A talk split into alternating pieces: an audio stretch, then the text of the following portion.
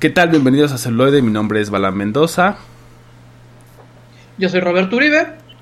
Y yo soy el Contre. Celuloide. La otra La perspectiva. otra perspectiva. Perspectiva. Celuloide. La otra perspectiva. Perspectiva. Perspectiva. Así es, ya estamos de vuelta en un episodio más de Celuloide, su programa de cine, series, streaming y demás favorito. Exactamente. Una vez gracias por su preferencia. Y esta semana. ay, ha, ha pasado mucho en esta semana. Hasta aparecen dos. Hasta aparecen dos exactamente. Pues de las noticias más importantes, que es que en Río Revuelto, Sony sale ganando. Y en una espectacular estratagema y en una espectacular este, movida de exclusividad de contenido de Spider-Man, se lo vendió a Netflix. Entonces las primeras películas que van a salir ahora del Spider-Verse Salen a en Netflix. y después vienen a Disney Plus. Entonces ahí Sony se vio bastante vivo. Y es un interesante, eh, o sea, contrato, ¿no? También de, de cómo Sí, va a ser. sí. O sea, va a ser ok, también porque tienen demasiado, ¿no? O sea, Disney ya tiene demasiadas cosas. También dijo, ok, es una oportunidad de que lo hagan, darles un poquito y me lo van a regresar de todas maneras, ¿no? Entonces, Y, y aparte es como una situación de, o sea, ahorita los dos, los dos gigantes, o bueno, el que se está transformando en un gigante por toda la maquinaria que trae atrás, es Disney, ¿no? Entonces, sabemos que Disney y, y Netflix ahorita son como las dos grandes compañías de streaming. Eh, Prime tiene ahí su onda con los canales que también le, le, le halló. Así de no te compro todo el contenido, pero te voy comprando por, por cachitos o transmite a través de, de mí, de mi plataforma. ujú. mi plataforma. Y ahora pues, Sony, que realmente no le entró como tal al, al streaming, pero con el contenido que tiene o con las licencias que tiene, está vendiéndosela al mejor postor. Sí, pues es que hay, hay que encontrarle, ¿no? También yo estaba leyendo, por ejemplo, la nota de, de Apple, ¿no? Que por ahí los demandaron justamente porque cuando compras en Apple, realmente no la compras, ¿no? Te dicen, o sea, la vas a tener más tiempo. Entonces ya muchos consumidores en Estados Unidos empezaron a, a generar esta demanda de, pues no se vale, ¿no? O sea, si yo lo compro, pues debe ser mío, ¿no? Que por Sí, ejemplo... o sea, ya no- no debería de poder tener todo el tiempo que yo. Exactamente, exactamente. Y también habría que ver, ¿no? Porque, por ejemplo, en Prime no he visto, ¿no? Cómo sucede. Si en algún momento de las que yo he comprado, pues ahí las tengo. Pero no he visto cómo está el contrato. También sería interesante Sí, revisarlo. no, ta- también tiene fecha de caducidad. O sea, o sea, las compras para verlas las veces que quieras, pero en determinado tiempo, ¿no? Pero Ajá. entonces eso, eso no es una venta, güey. Eso es una renta. Es una renta extendida, Ajá. pero no es una venta. Entonces también es lo que están demandando. Que pongan eso, que digan renta y renta extendida. O una madre así. Venta debe ser como un DVD, güey. Tú lo compras y es tuyo para siempre o hasta que se rompa, güey. Lo mantienes en tu cuenta, en tu nube y lo vas a ver las veces que quieras. Exactamente. Pero yo creo que es- yo Eso creo que podría eso ser, güey.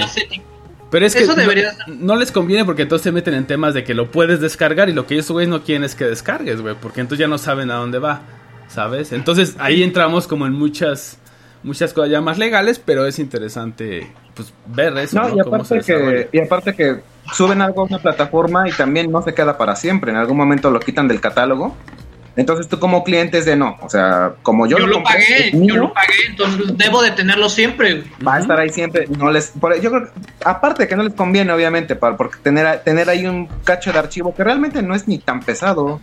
La biblioteca de, de Netflix uno pensaría que es inmensísima, pero según sus archivos, lo que se sabe, no es tan, tan, tan grande. Ni espaciosa ni de, ni de peso en, en- en bytes. No, es que al final también, pues ya con la nube y todo esto, pues ya es difícil que sea por espacio. Más bien es por un tema de licencias, güey. O sea, Sí. porque entonces ellos tienen que seguir. Por ejemplo, imagínate que yo compré una película X, que a lo mejor no es tan eh, mainstream, ¿no?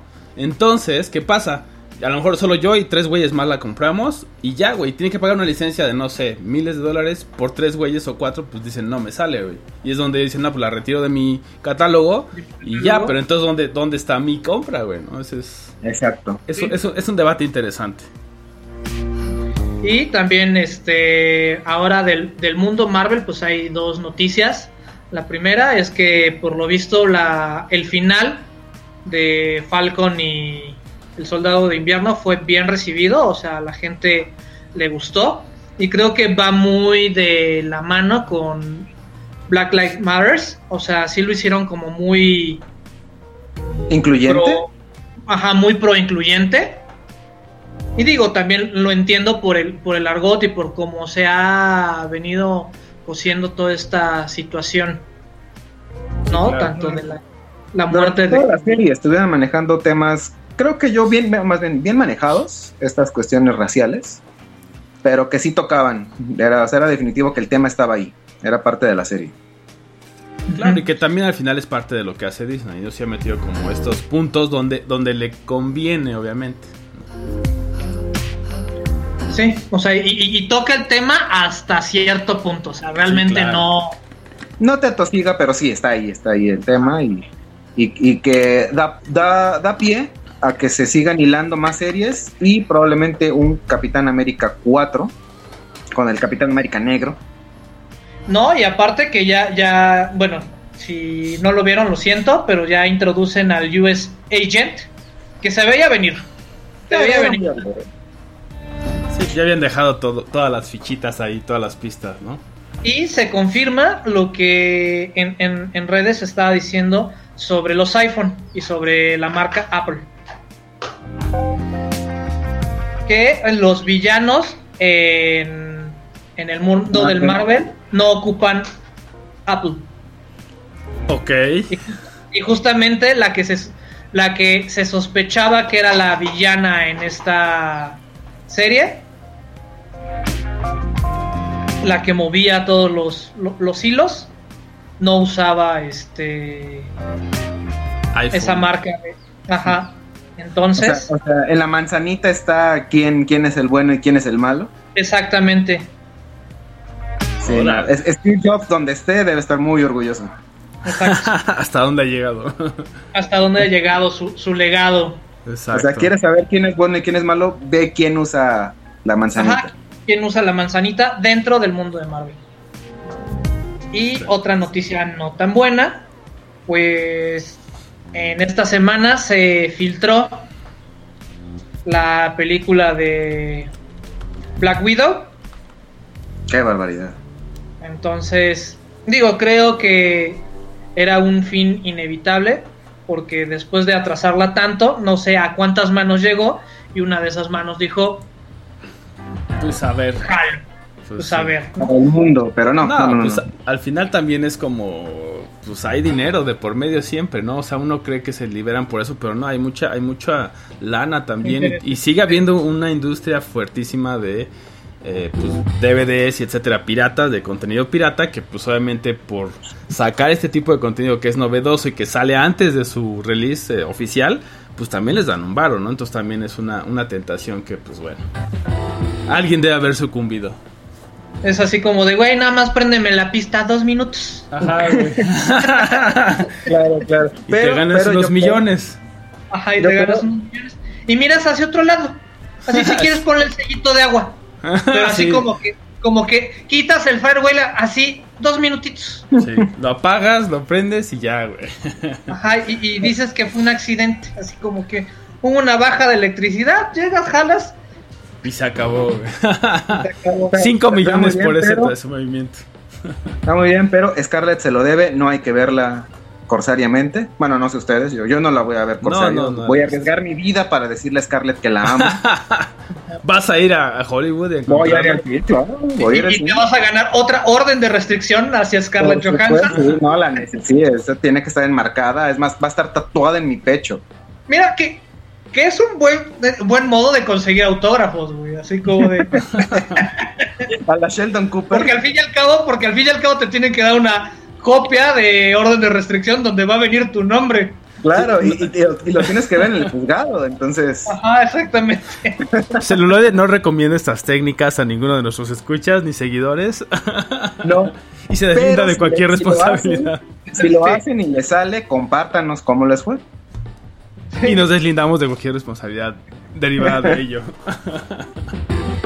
Y finalmente este fin de semana es de alfombra roja y manteles largos, pues es la entrega de los Oscars, ¿no? Una entrega yo creo bastante complicada, puesto que el año pasado hubo pocas producciones y hubo poco cine y la mayor este, parte pues fue vía streaming, entonces pues las reglas del juego tuvieron que cambiar, Netflix yo creo que está bastante contento porque era algo que ya estaba luchando desde el hace dos años.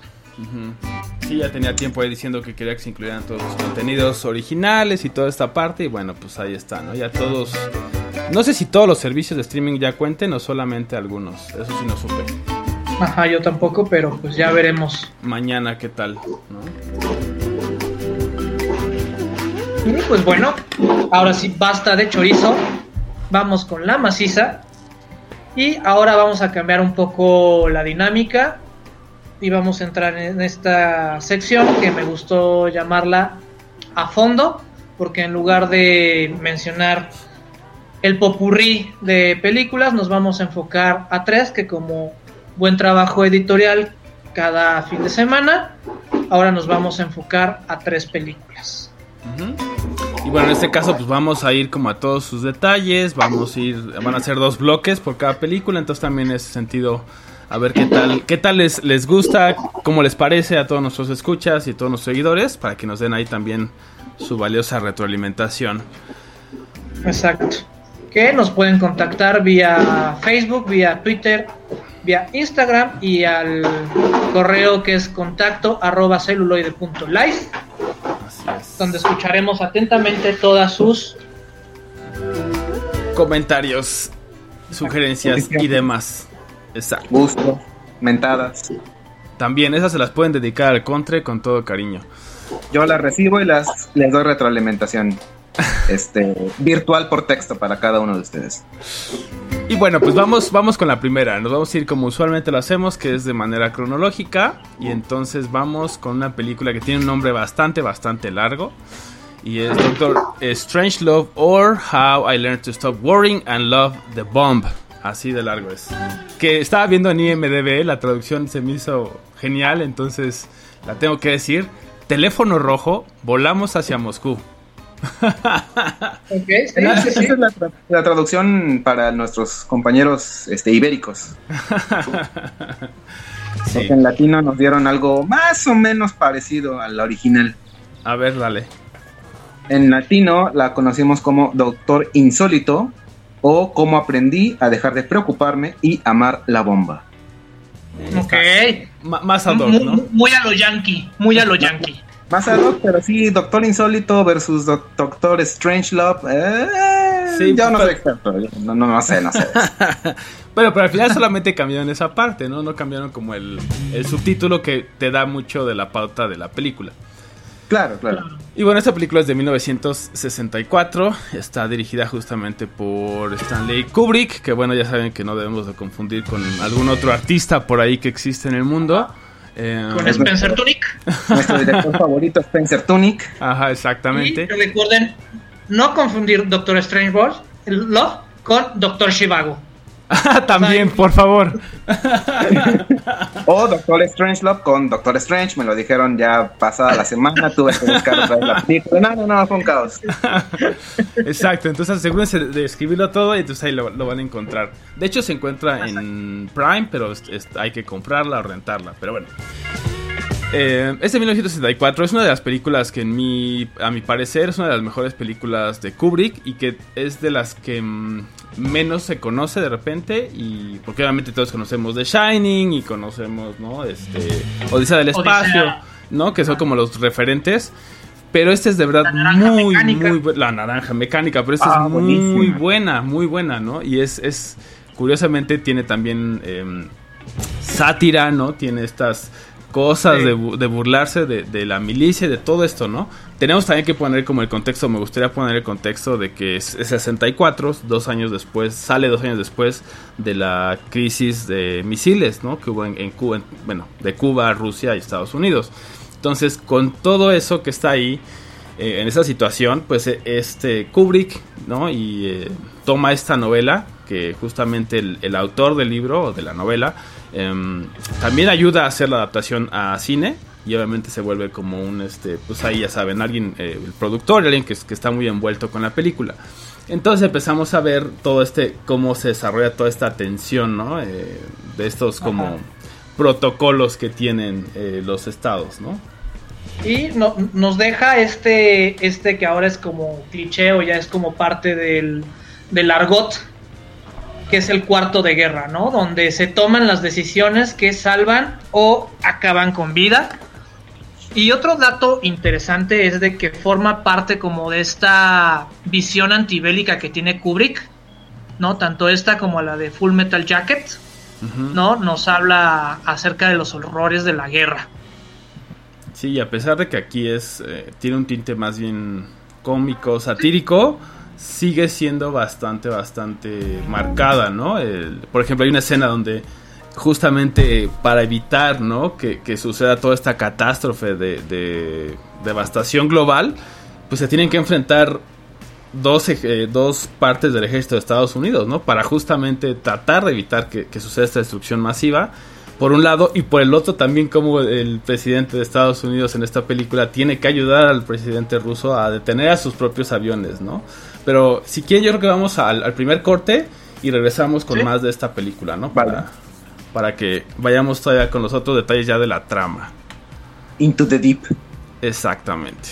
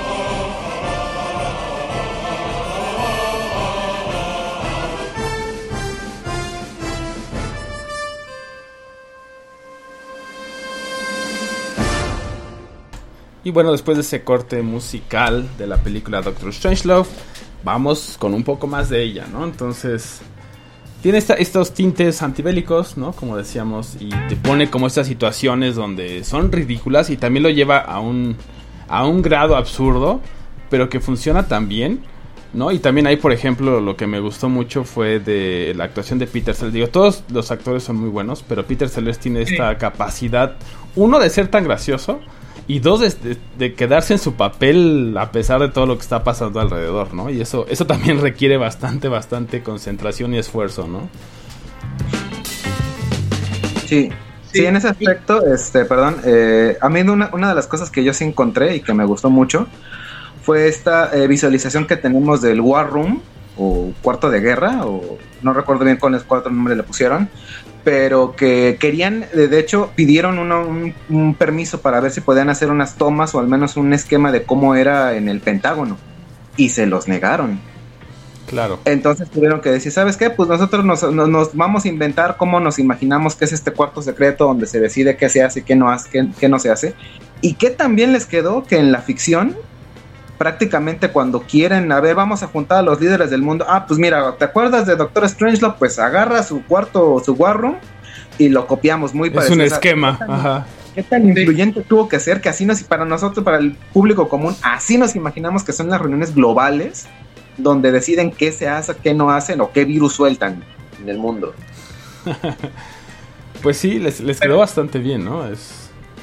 Y sobre todo, la, la- mayoría de, de- las tomas de- del War Room, a mí se me hace muy, muy padre, pues...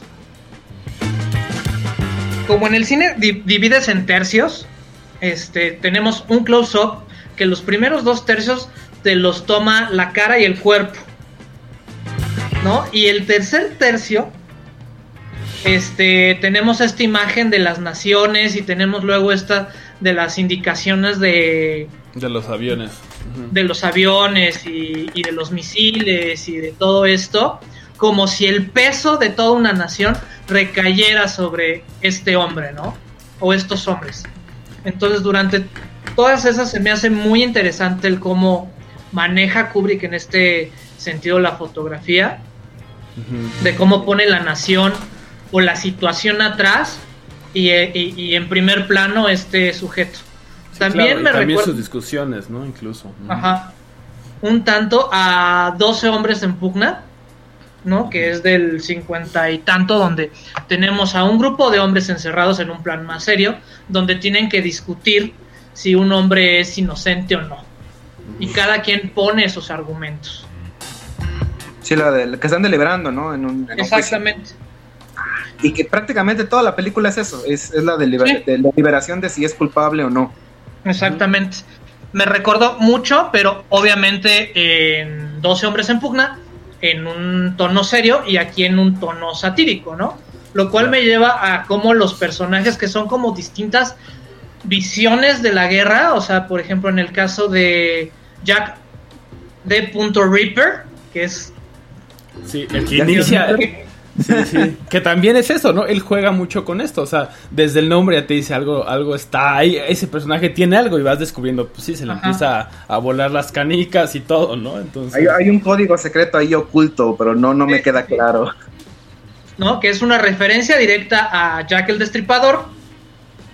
Y, y él como tiene tan intrínseca la guerra que hay una escena que se me hace muy muy buena que saca una metralleta de un estuche de golf. No, es así como de, Sí. güey, voy- a jugar golf y a matar unos güeyes, ¿no? Ajá. O siempre estar listo Prepa- porque. preparado Ajá. para lo que sea. Sí, sí. De estos, de estos generales de cinco estrellas que se la pasan del Pentágono, que se van a jugar golf, pero que tienen que estar listos para cortar cartucho cuando sea necesario. Es correcto. Y este mensaje que también sale durante toda la película, ¿no? Que es este, la paz es nuestra razón o nuestra razón es la paz, algo Sí, sí, no, y también, o sea, el tema, y mucho, de, mucho del lingo, ¿no? También de repente, de, de justamente, tenemos este, este hueco, ¿no? En, en nuestro, en nuestra carrera, de, eh, pues, armamentista, y tenemos este hueco en la carrera de paz, y es como, güey, ¿cómo, güey? O sea, no mames, no hay un hueco en la carrera de paz, simplemente por hacer la paz, ¿no? Y también te lo Ajá. deja muy claro Kubrick ahí, o sea, cómo es... Sí se pueden, inter- o sea, sí se podrían comunicar si hay como esto, pero como está todo lo demás encima, ¿no? Porque en algún momento le dice el presidente, güey, ¿por qué vas a traer al embajador de Rusia? Va a ver todo nuestro pinche plan maestro, cabrón, ¿no? Y, y entonces ellos tienen un plan maestro contra su plan maestro, y entonces empieza a ver eso, ¿no? Esa, esa famosa teoría de juegos de, de cómo Ajá. eliminar al contrario y en este, en este juego, ¿no? Y, en esa paranoia, ¿no? De es que yo sé que sabes, que sabes, que sé que sabes lo que que- no sabes, pero si no Ajá. sabes que sé que sé, Exacto, güey. Entonces dice, güey, no, es- pues sí, cabrón, pero el peor es que tenemos este, este famoso Doomsday Machine, ¿no? Este, este aparato del fin del mundo que va a destruir a todos, entonces no les conviene ni a ti ni a mí. Y entonces empieza a ver todas estas como guardias para que no el elemento humano no interfiera, lo cual también es interesante, porque si lo, lo sacamos del, del terreno cómico, Ahí hubo estudios durante esa época justamente, ¿no? Cuando hubo como ciertos simulacros los, las personas que estaban detrás de lanzar los misiles no los lanzaban porque se daban cuenta del impacto que iba a tener. O sea, voy a matar a miles de millones de personas, no lo puedo hacer.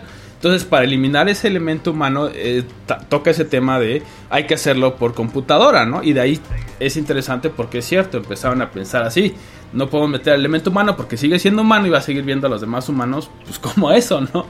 Entonces, eso, eso se me hizo muy, muy interesante en ese sentido.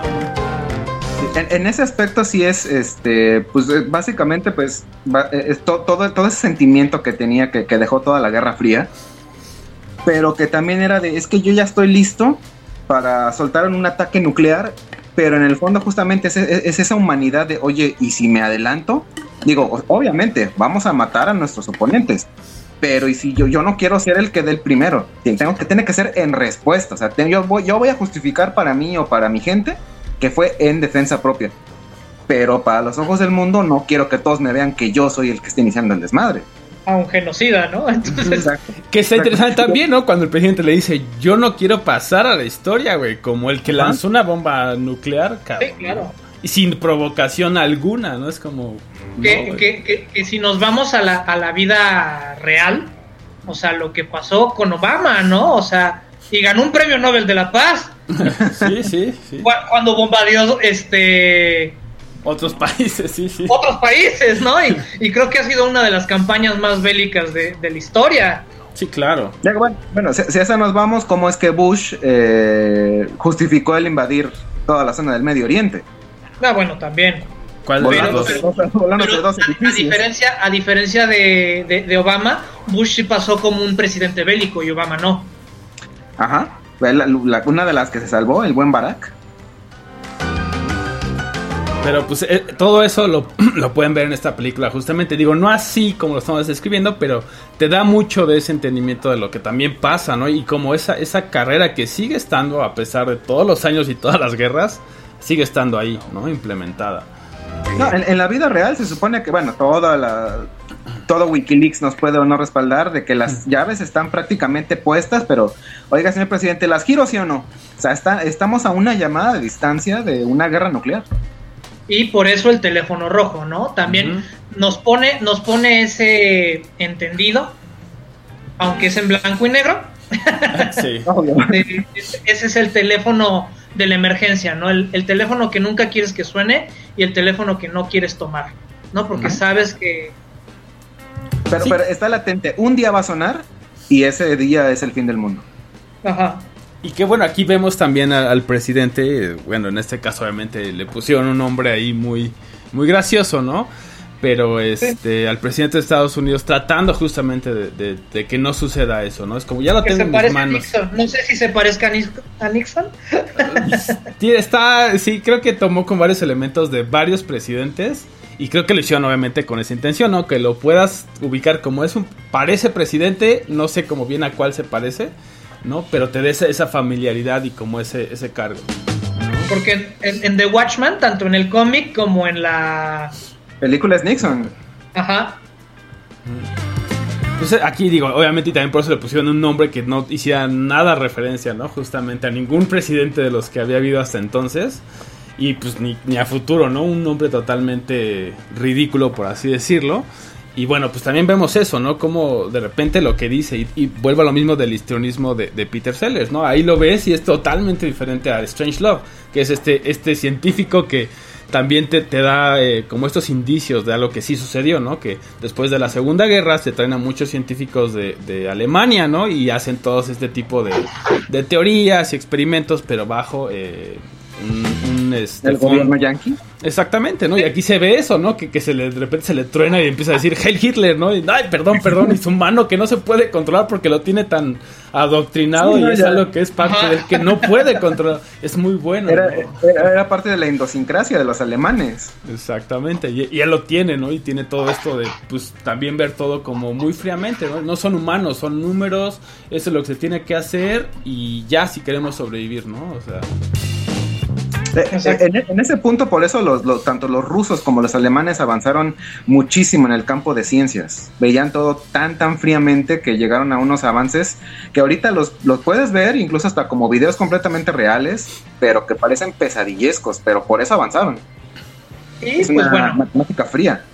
cerrando un poco ya de Strange Love o el teléfono rojo, todas las connotaciones sexuales que van de la mano con la guerra que pone Kubrick, ¿no?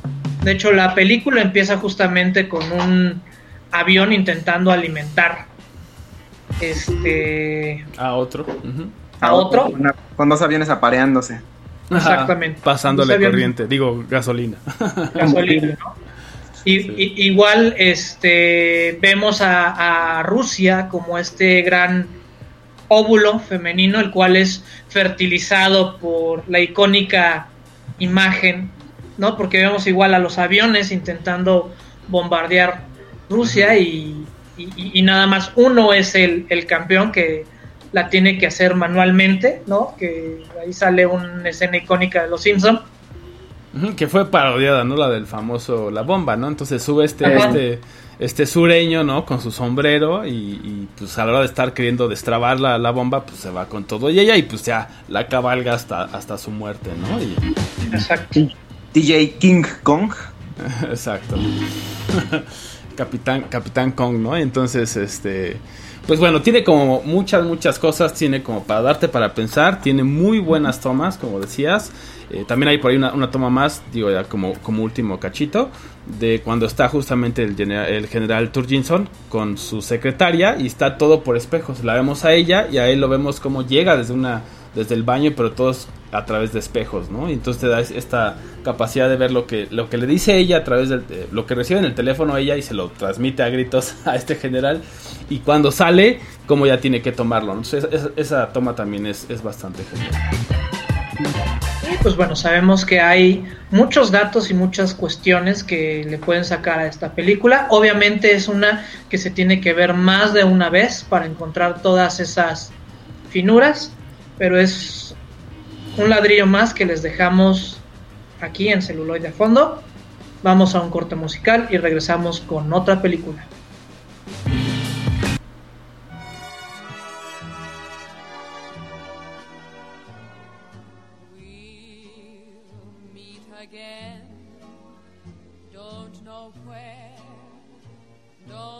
When, but I know we'll meet again some sunny day.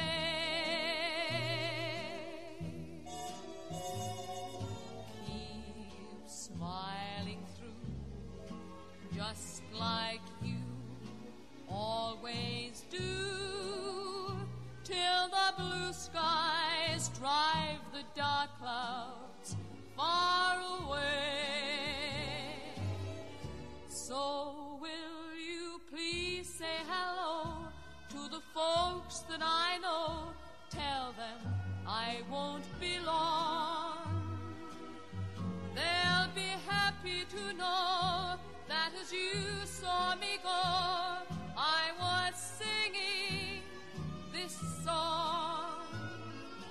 We'll meet again.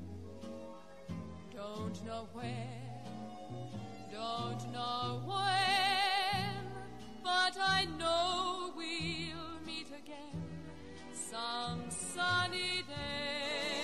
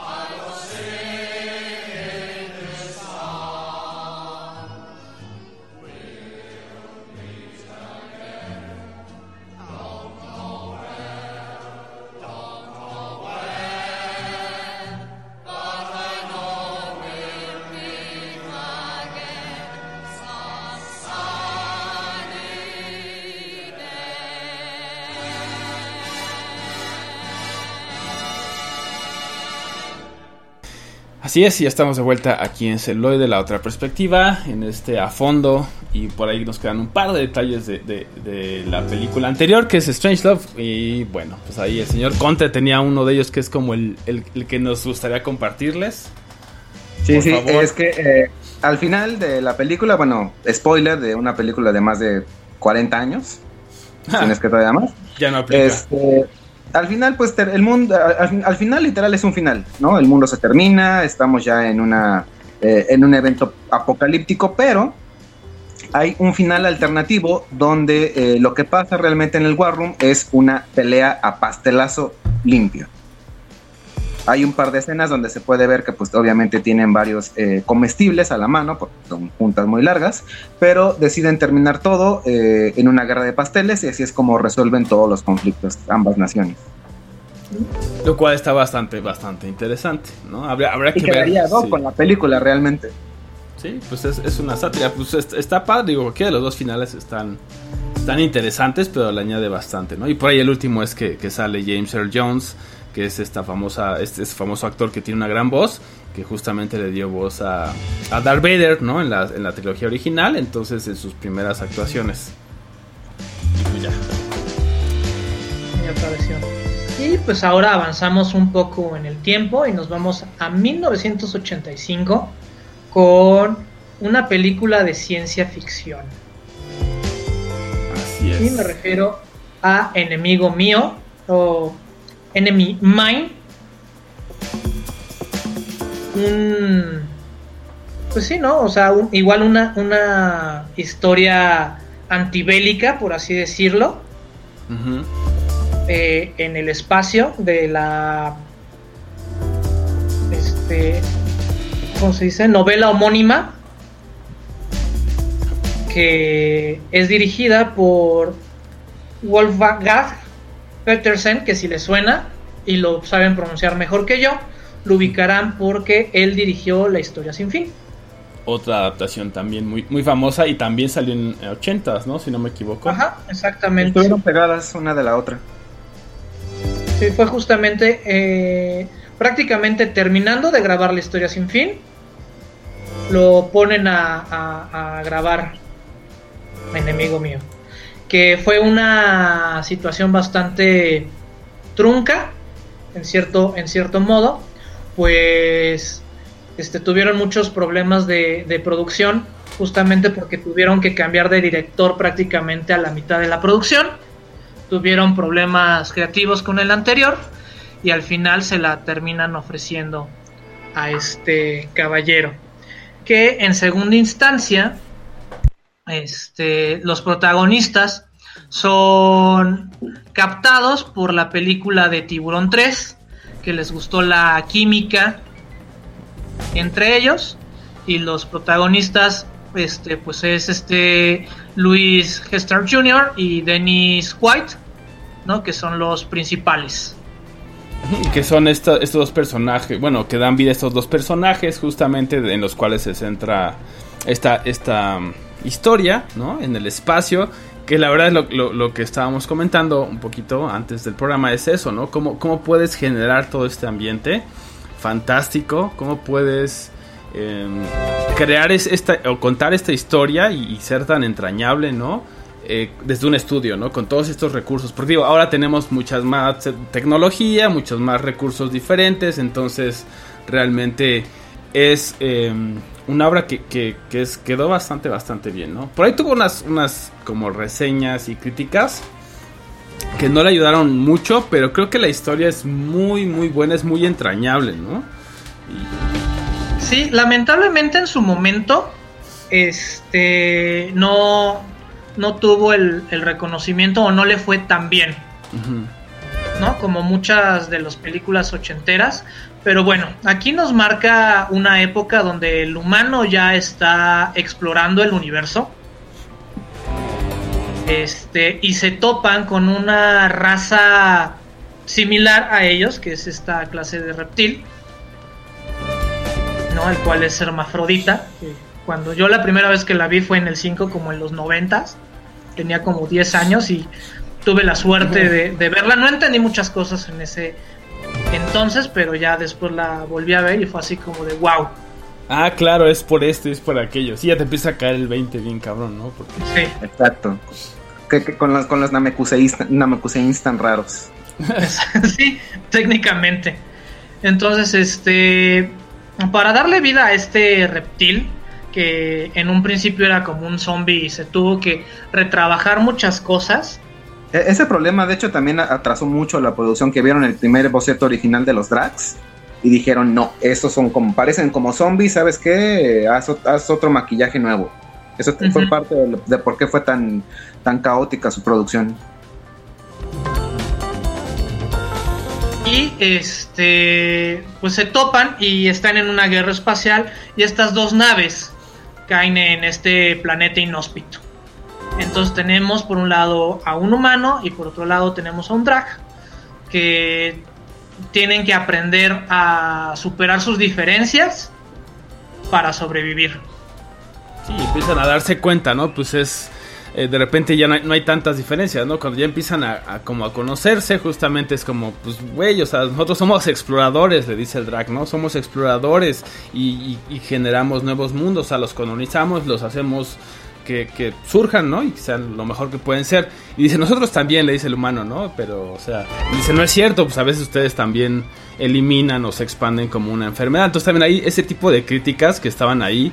eh, y tampoco es que se extiendan tanto en eso, sino nada más te la ponen ahí y siguen como en la discusión de, de ellos, ¿no? Y se dan cuenta, bueno, pero a lo mejor no somos tan diferentes. Uno y dos, pues nos necesitamos porque si no, pues todas las todas estas cosas que suceden en ese planeta, pues nos pueden matar sin ningún problema, ¿no? El mismo entorno los obliga a, a trabajar en conjunto para no morirse. Y ahora nosotros tenemos la necesidad de hacer un corte musical y regresamos con más de Enemigo Mío, aquí en celuloide, la otra perspectiva.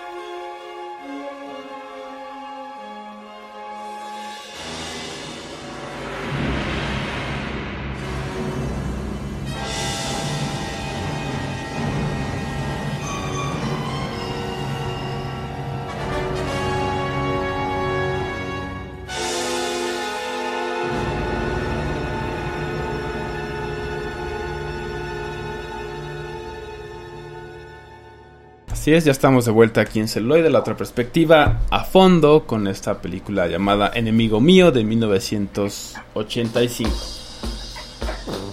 ¿no? Y este, ¿quién no ha tenido un, un amigo entrañable o una persona con la que en un inicio te llevabas muy mal, o sea, que de plano no lo tolerabas y una vez que lo te animabas a conocerlo, terminaron siendo amigos inseparables. Creo que una cosa a destacar de esta película es eso, ¿no? El cómo se forja la amistad aparentemente entre dos razas que no tienen nada en común.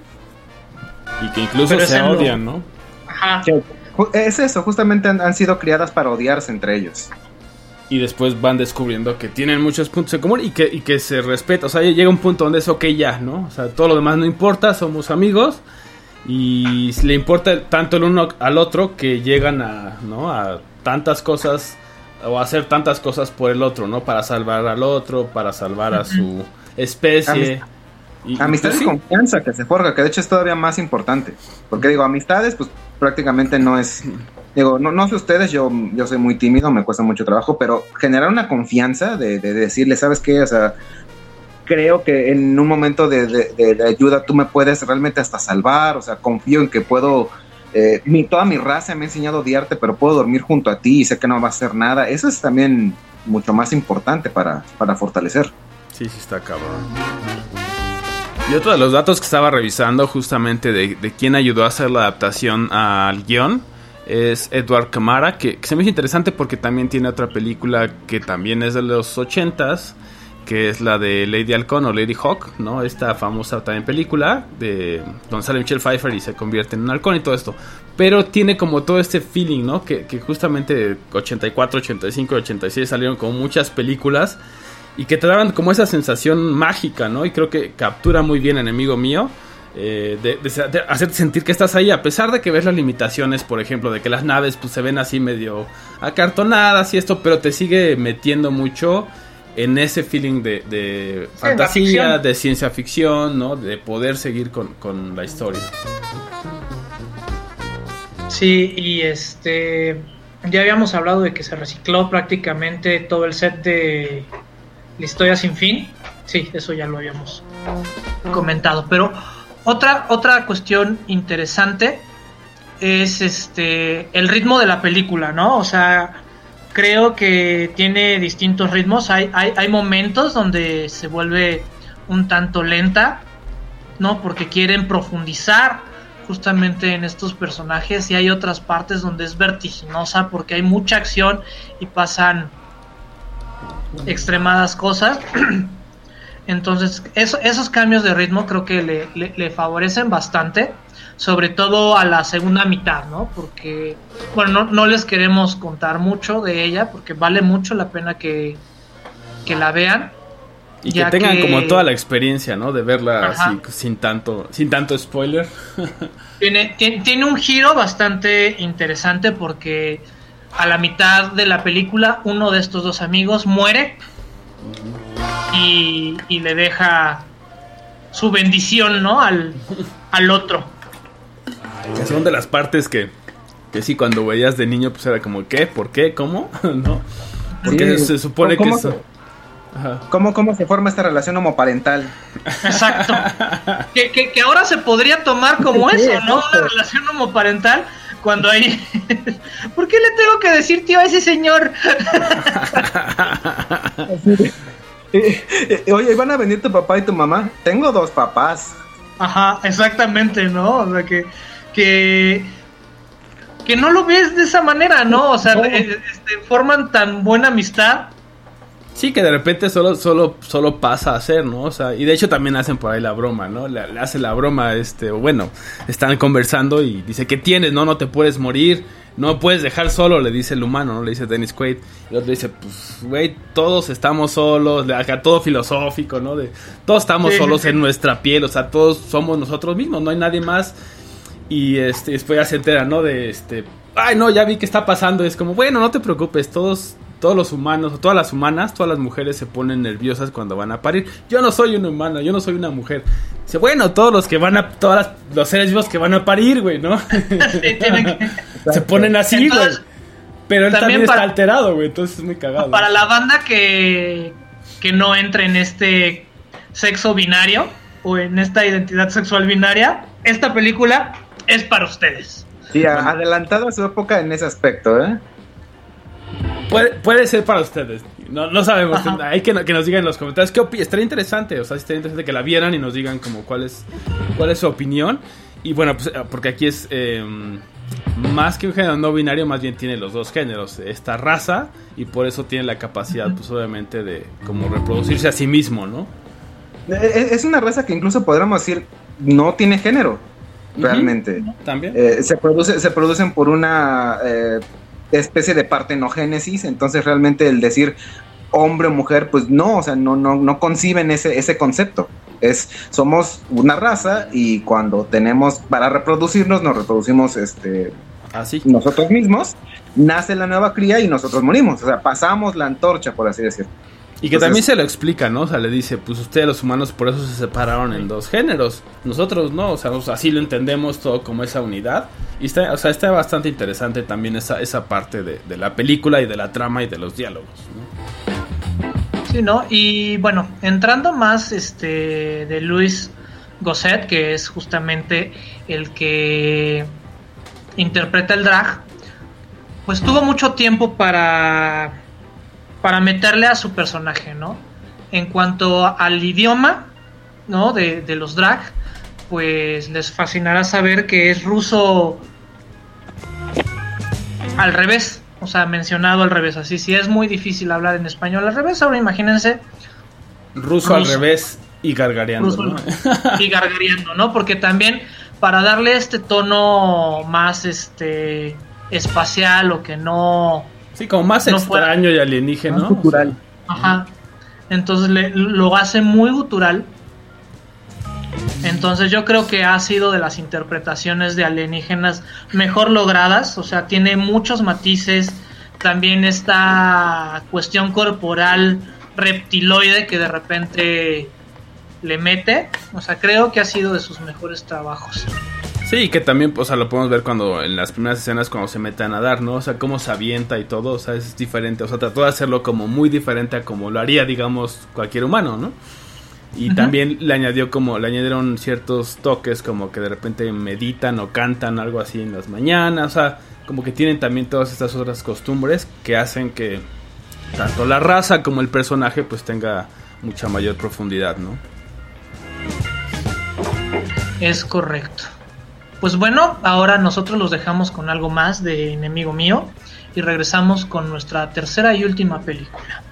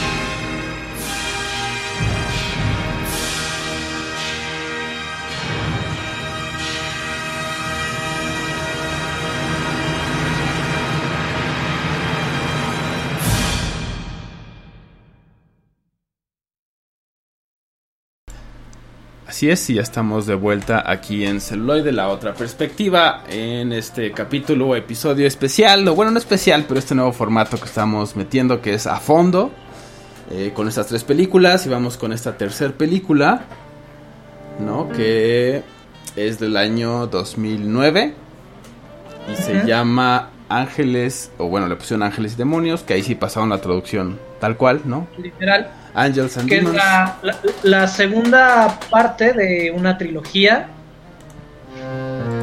con Tom Hanks. Así es. Una, un- una de las adaptaciones de las novelas de Dan Brown que eh, les comentaba al doctor Mendoza y, a- y al licenciado Uribe que eh, ayer me aventé un maratón brownesco, el Código da Vinci, eh, Ángeles y Demonios e Inferno y ya ahorita parpadeo y veo, aparte de señales crípticas por todos lados, veo la cara de Tom Hanks, no, no, no importa a- cuánto ¿A quién tiempo veas? tenga los ojos cerrados, yo la veo. De hecho, veo ahorita dos Tom Hanks, ahorita en, los veo ustedes. Ves una Bueno, cruz y eh, dices, espérate, ahí es... ¿Qué, qué Tom Hanks sería yo? ¿En, en qué película? Entonces, yo, yo sería Tom Eh, Hanks en. Tú serías un Tom Hanks como en la terminal. ok. Y, yo, eh, y yo tengo miedo de preguntar, güey. Sería un Tom Hanks como en. ¿Cómo se llama? Capitán Phillips. Ah. Ah, sí, Capitán Phillips. Así, así sería. I'm the Captain Now. The captain now. Bueno, y, y yo elegí eh, justamente Ángeles y Demonios porque de las tres es mm, la que tiene un misterio, porque bas- básicamente las tres, eh, spoiler de unas películas de hace 10 años, es la que tiene eh, un misterio no tan rebuscado, pero que sí te mantiene por lo menos al borde del asiento por querer saber qué pasa y es hasta el final. Que todo se hubiera resuelto realmente en un par de segundos, la verdad. Pero todos estos me, la elegí justamente porque me parece la más acercada al mundo de lo real.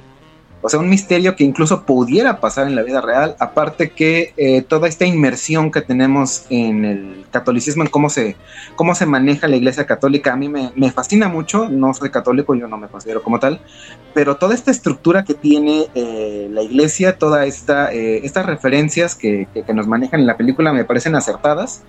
Y a diferencia, por nada más por citar del código da Vinci, que aquí ahí Dan Brown se fumó uno de esos, se comió uno de esos eh, muffins que te cinco viajan días. como cinco digo, días, porque sí le metió grueso al- al- a la ficción. Aquí te toman justamente cosas que ya existen en, en- en la estructura de- del catolicismo y simplemente te meten el misterio de cómo, cómo se desenvuelve y es lo que más me, me gusta. Me remontó a aquella, me parece que es cuando fue Francisco, fue elegido papa, que tuvimos también unos, unos días un poco turbios porque justamente se, se interpuso la Semana Santa. Y había mucha señora que estaba eh, pues preocupada por, oiga, ¿qué va a pasar eh, si no tenemos papa en Semana Santa? Y hasta un padre tuvo que decir, señora, no pasa nada. Sí. No va a pasar absolutamente nada, no se preocupe, o sea, va a pasar jueves, viernes, va a pasar el Via Cruz, va a pasar la pasión de Iztapalapa y no va a pasar nada porque no hay un papa.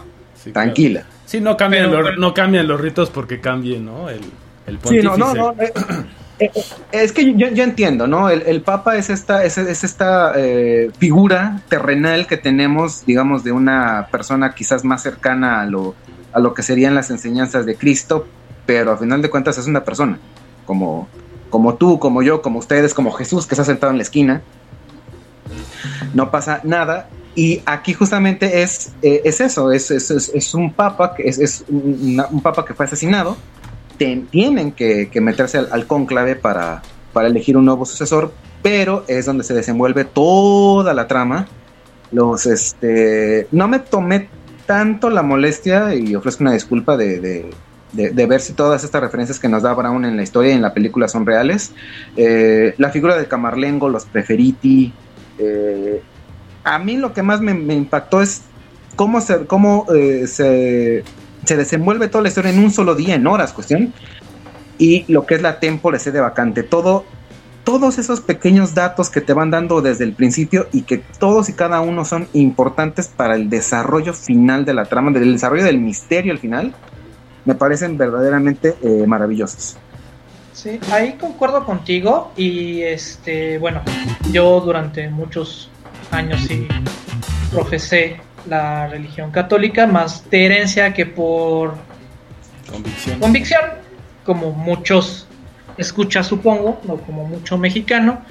Este, y sí, o sea, muchos de los embarraditas, o sea, en ese sentido, el, el autor de las novelas se documentó. Entonces, todo lo que es la, la estructura y el cómo funciona tanto la elección de papa como todos los ritos previos, posteriores a la muerte o selección, son adecuados o son correctos, al igual de la estructura, ¿no? El cómo, ¿por qué? Porque son datos públicos, pero sí son cuestiones que alguien que tenga el interés, o sea, y son datos públicos, por así decirlo, este, Sí, son conocidos, Puede- pero sí tienes que hacer tu chamba de ir investigar y, o sea, estar inmerso, ¿no? En ello, al menos eh, dentro de la misma, pues, Ajá, iglesia cultura. y religión. Ajá, O sea, Wikipedia te ayuda, pero tienes que irte realmente a fondo, investigar, a preguntar,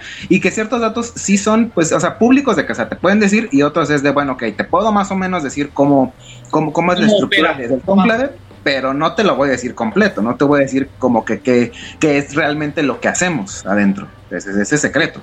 le cortan la cabeza a una gallina y este, No, pero al final es, es- estaba pensando que piensas que que- muchos mexicanos, yo creo que también esto va a Latinoamérica y, y- y rompe muchas barreras, porque el catolicismo pues obviamente es esta religión y esta, esta estructura religiosa que pues está en todo el mundo, ¿no? Y tiene todo este eh, número de seguidores todavía, ¿no? Entonces también por eso esa, esa historia nos llama a muchas personas, tanto aunque igual no la profesemos, pero es interesante porque sí tiene una- unas buenas bases y de ahí empieza a irse hacia otros lados, obviamente, Ujú. porque es ficción, también no debemos olvidarlo, es ficción. Que hizo una muy buena investigación es otra cosa, el Sí, autor. que, ¿no? que bueno, lo que, lo, lo que debemos de reconocer es que por lo menos cuando salió la novela, o sea, la de Código Da Vinci, su investigación de ficción fue tan buena que mucha gente ¿Se lo creyó? empezó a tomar como la verdad. Ajá. Yo, yo Lo cual, me lleva, lo cual me lleva a. Y, y- y empezó a, a, a- a esta cuestión paranoide, porque igual y fue sincronía, porque más o menos cuando salieron las novelas también salió esta onda de, del secreto. Entonces nos metieron muchísimo, tanto a, güey, es que los Illuminati, güey, es que las sociedades secretas, y todo eso alimentó el argot de las películas, ¿no? O sea, Sí, se volvió también parte del imaginario. Ajá, se En volvió el, en, parte. el código, en el código Da Vinci, la escena donde están este, Lawton y. Langton, perdón, se me olvida el nombre. Y Sir Leary, por, eh, personificado por Sirian McKellen. Yo no me molesté en investigar nada, yo lo tomé como legítimo. Hasta Sí, que claro. efecti- efectivamente si, si, si todo lo que habían comentado era, era verídico o no, que realmente no, ficción. Pero que también trabajado está que sí te la crees. No. ¿O no? O no, claro, es que ese, y eso fue lo que utilizó. Es que justamente esa es su genialidad del autor de Dan Brown, que es eso, ¿no? Es hace toda esta investigación porque sí lo hace y tiene una misma biblioteca y también tiene una biblioteca de textos ocultos que de hecho eh, hizo pública, ¿no? Hace unos años. Entonces tiene toda esta investigación que él hizo y dijo, lo voy a, o sea, lo voy a hacer, ¿no? Todas esas cosas que no se han respuesto es el que hubiera pasado o lo que yo creo que pudo haber pasado, una de las posibles respuestas. Sabemos, no sabemos porque no tenemos suficientes datos, entonces te deja con esa espinita y te está dando ahí la respuesta, ¿no? Entonces, pues parece real y mucha gente, como dice, lo tomó y sí todo el mundo empezó a ver Illuminatis por todos lados y, y las O- señales o- por todos lados, ¿no? O de verdad es real y nosotros creemos que es ficción. Puede ser, Ajá. ¿no? Ese es el... Pati ese es el Navidad. gran- Ilumínanos. bueno, pues nosotros antes de ser iluminados por Pati Navidad, vamos a hacer un corte musical. Los dejamos con algo de Ángeles y Demonios y regresamos con las conclusiones aquí en celuloide, la otra perspectiva. A fondo.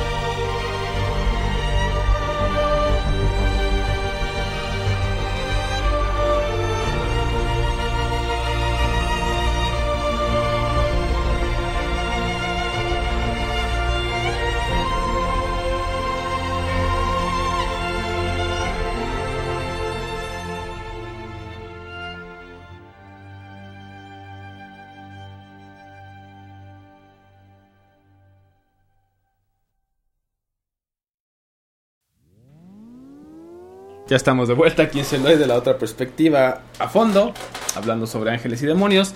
Que ot- otra cosa que no hemos dicho es que está dirigida por las tres, ¿no? Esta saga está dirigida por Ron Howard, ¿no? Que es este director que pues también ya tiene una trayectoria muy muy grande, que ha hecho bastantes cosas, porque también ha tenido no aciertos y otros no tan, no tan aciertos, pero creo que en esta este, le fue bastante bien, hizo bastante, bastante buen trabajo. Que también hay cositas que no me encantan, ¿no? Que de repente es como acelera, ¿no? Las, las, las partes de acción de repente las hace como muy... Le mete el speed, ¿no? Y las hace muy, muy, muy rápidas. Me parece a mí que le ayuda porque el resto de la temática es más bien más bien pesada y hay que estarle como pensando, hay que estar atento. Entonces como que hace eso para, para aliviar esa parte, pero no me encanta, creo que pudo haber tenido un poquito más de... O, remover esas escenas de repente como de acción de, de serie B y pues ayudar un poco a la trama, pero, pero creo que en general es, es muy buena su, dirección en estas tres películas. En, en lo personal, como decía yo, eh, Ángeles y Demonios me parece que es la que tiene el, misterio que al menos se resuelve hasta el final. Y, eh, por ejemplo, nada más como comparativo con el Código Da Vinci, ese en lo personal no elegí porque me marea mucho. Todo el tiempo es una, es una eh, montaña rusa, no sabe realmente a dónde ir, a dónde voltear. Y aparte también aquí me, me gusta más en Ángeles y Demonios porque nos eh, da a un profesor mucho más centrado, eh, eh, muy independiente de la actuación de Tom Hanks. En el Código Da Vinci me pareció muy molesto, es, es- demasiado quisquilloso. Y aquí por lo menos nos, nos entrega una interpretación pues más centrada, menos molesta. Y que es, eh, sí, su investigación, justamente su eh, trabajo detectivesco, lo que fue el principal hilo conductor de la trama. Sí, claro. Y aparte también contamos con el general Kenobi, Edward Norton. No, es cierto, no es Edward Norton. Ewan que- McGregor. Es que también es otro, otro más, eh, así como es Kubrick y Tunic, ahora es Sí, ¿no? sí, sí. Norton y... César Costa y César Bono. Exacto, todos. Ya es, es tradición del programa. Sí, sí, sí, que, que el alemán llegue. Sí, Sí. Ewan McGregor, que justamente termina siendo este el hombre más poderoso de la iglesia en estos inter entre que se elige un papa y no. Y Y de repente yo, yo, yo lo veo bien porque, o sea, no sabe si está de la parte para develar el el misterio o es parte de la de la corrupción, ¿no? O de los Illuminati. Sí, no. Y Camarlengo para mí es el, el villano, eh, no es el mejor villano de la vida, pero es un excelente villano para esta película. Sí, Sí. definitivamente. Y también pues obviamente tiene que ver, ¿no? Ewan McGregor hace muy buen papel, ¿no? En ese sentido. Porque si se la copas, o sea, al principio es como, ok, ¿no? Va, pues sí. Es, es- toda su vida la ha dedicado a la iglesia, tiene todos estos atributos y todo esto, y de repente vas, ¿no? Descubriendo y descubriendo, y es como, mm, ok. y hasta que el final, pues obviamente, ¿no? Y también cómo, cuál- cómo termina, se me hizo, ¿no? Este, muy bien, muy bien dirigida esa parte también. ¿no? Es- las tomas de, de justamente de, de la, de la capilla y todo es bastante, bastante bueno. Sí, justo la explosión de la bomba de antimateria es, es muy, muy bien trabajada.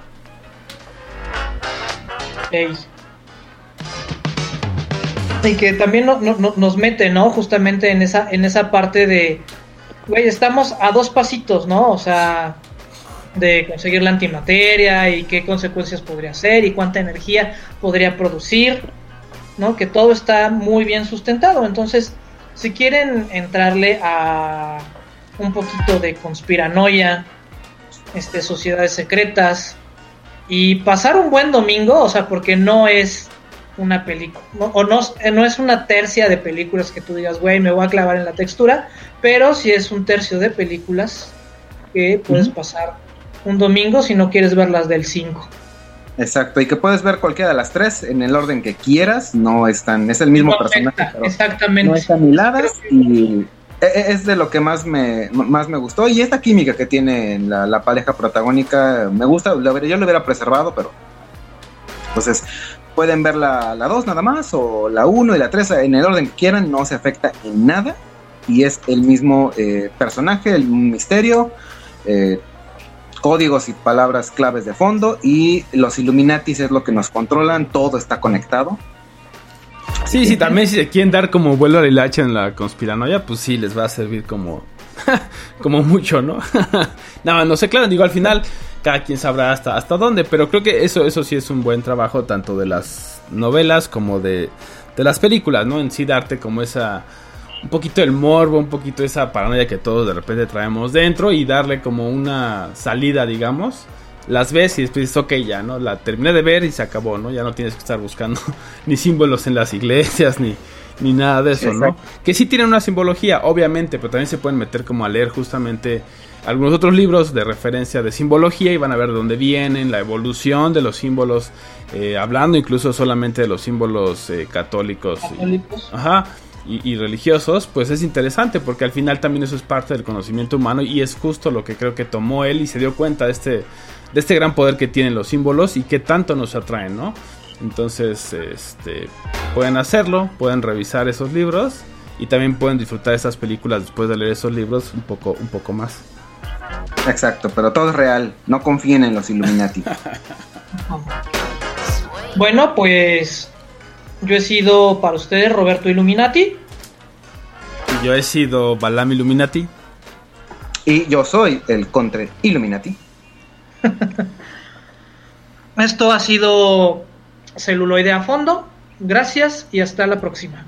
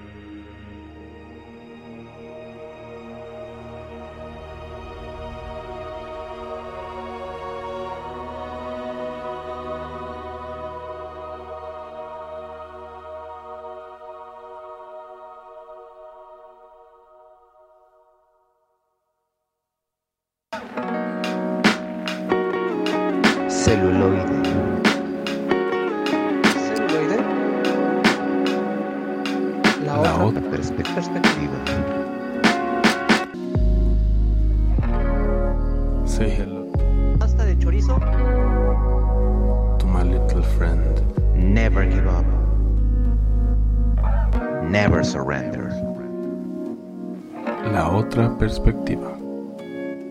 Perspectiva. La perspectiva.